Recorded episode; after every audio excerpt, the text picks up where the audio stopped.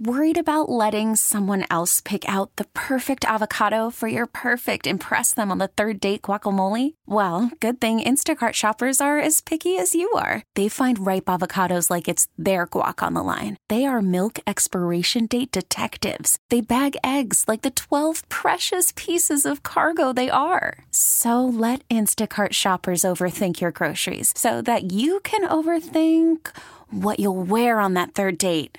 Download the Instacart app to get free delivery on your first three orders while supplies last. Minimum $10 per order, additional term supply. I'm Sandra, and I'm just the professional your small business was looking for. But you didn't hire me because you didn't use LinkedIn jobs. LinkedIn has professionals you can't find anywhere else, including those who aren't actively looking for a new job but might be open to the perfect role, like me.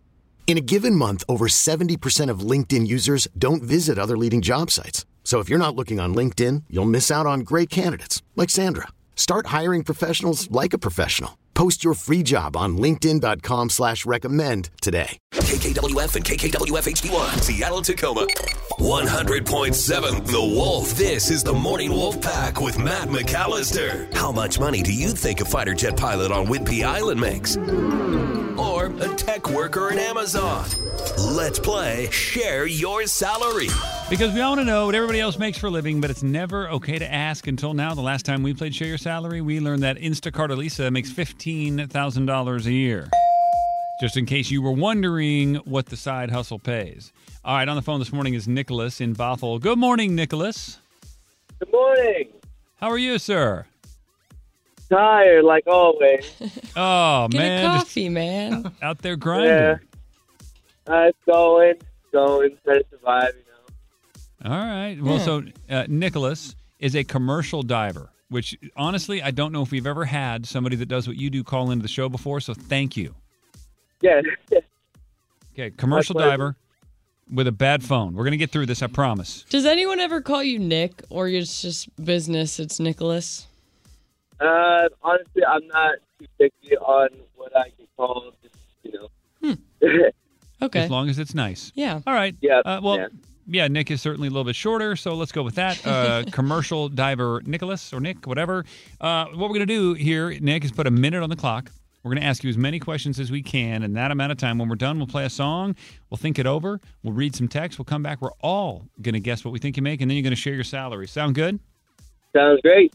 A commercial diver. Mm. This is fascinating. Let's really make this count, Gabe. Are you ready? Yeah.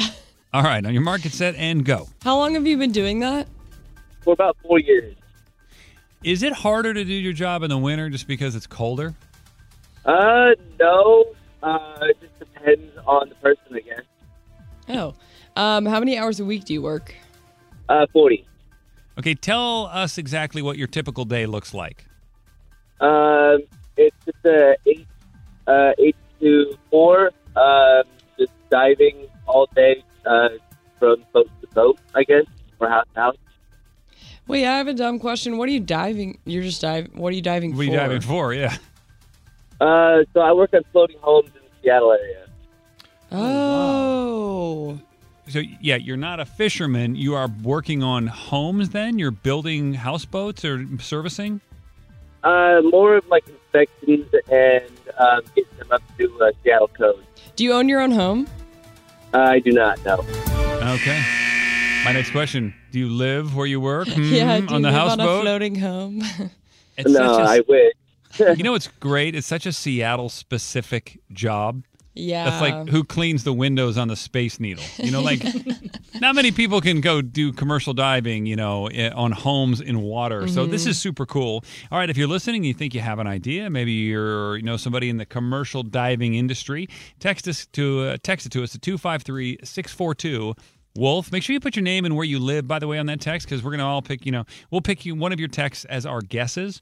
And the cool part is you're going to find out how much Nicholas or Nick, if you prefer, makes doing what he does coming up here in a few minutes. All right, Nick, stand by. Sound good? Sounds great. All right, don't go underwater.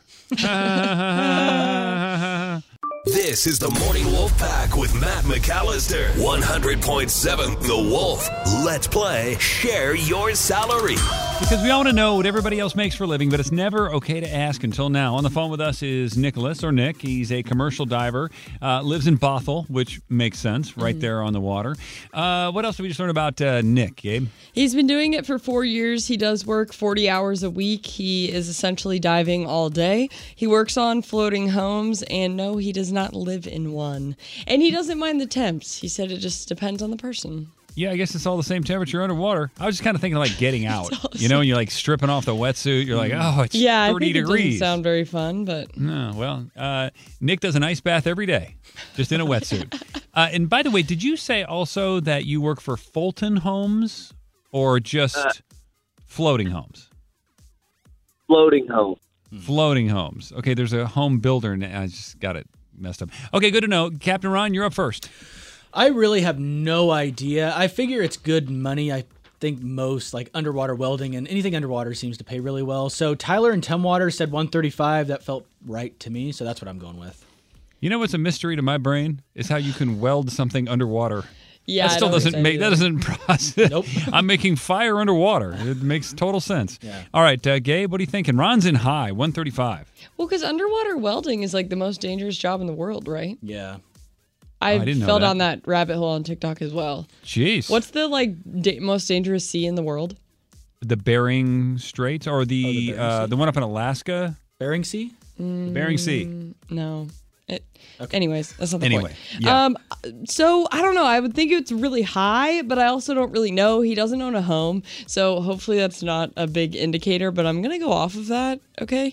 And I'm gonna Okay. go a little bit lower. Jed in Puyallup is very precise. He said 119 643. Okay, 119, a little bit lower, but still big money. By the way, the most dangerous waters in the world, the Indian Ocean, tops that list on Google. Mm. Does that make that's a, or the Bermuda Triangle? Yeah, it's like I always see TikToks about the sea and like how they're underwater welding, and it's like the most dangerous Oh. job. the Red Sea between Africa and Asia? Okay, we got to get back to the game here. I think you guys are making sense, but I also feel like just this is just a vibe I get from Nick. He's not quite doing that good yet. He's a younger guy. I think he's still out, you know, in Bothell. He's hitting the night the nightclubs, still doing the beers. I think he's having a good time. He's a young guy, just making some money, making some good money. So I'm going to say seventy-five thousand. That's from Raleigh, who is ten years old, and she lives in Hmm. Milton. So Raleigh, thank you for texting and thank you for listening. All right, so our guesses are 75, 119, and 135, but that doesn't really matter. We and all also, know it's how the much, North Sea. Okay, we all know how much you're making, Nicholas, as a commercial diver. Time to share your salary. I make seventy four. Seventy four thousand. Raleigh and Milton, the 10 year old, for the win. Nice job there. All right, is your job, Nicholas, is it something that's like you get down there, you're like, oh, I got to put on all the stuff, I got to check the oxygen, I got to go under, or is it kind of awesome? I I love what I do. Um, yeah, I honestly love what I do. But once I get to like uh, like a supervisor position, then I'll be making double what I'm making now. Um, so you guys were getting close, just not when I'm with, with what I do right now.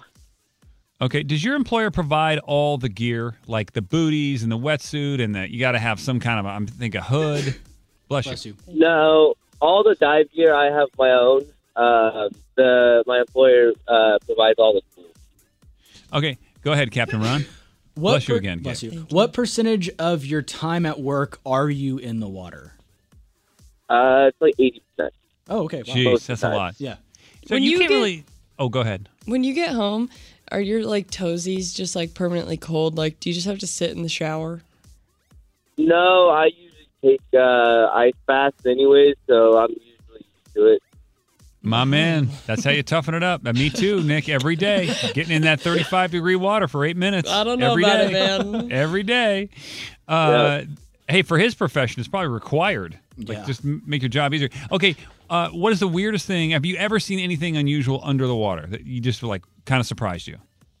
Um, yes, actually, before I uh, came to Seattle, I used to uh, do sewer diving. Um, so I've seen a lot of uh, uh, random stuff in the water. So Like okay, what? name one Like what? thing that sticks out. Yeah, like what? um, I don't know if it's okay to say it on the radio. As long as Um, it's not a bad word. Yeah, get the dump ready, Ron, just in case. Try to make it family friendly. Family friendly. Yeah. we have a 10 year old listening. Okay. Um, a pleasure toy. I guess. Oh, that's what I was wondering if you were gonna say. You I don't know uh, what? how else to put it. So I, I didn't. I didn't hear what he said. I'm not going to have him repeat it. Oh, You can just tell me when we're done. If you heard it, you heard it. If you didn't, you didn't. Uh, It's just my hearing. Okay, uh, Nicholas, love that you called in. Thanks so much, sir.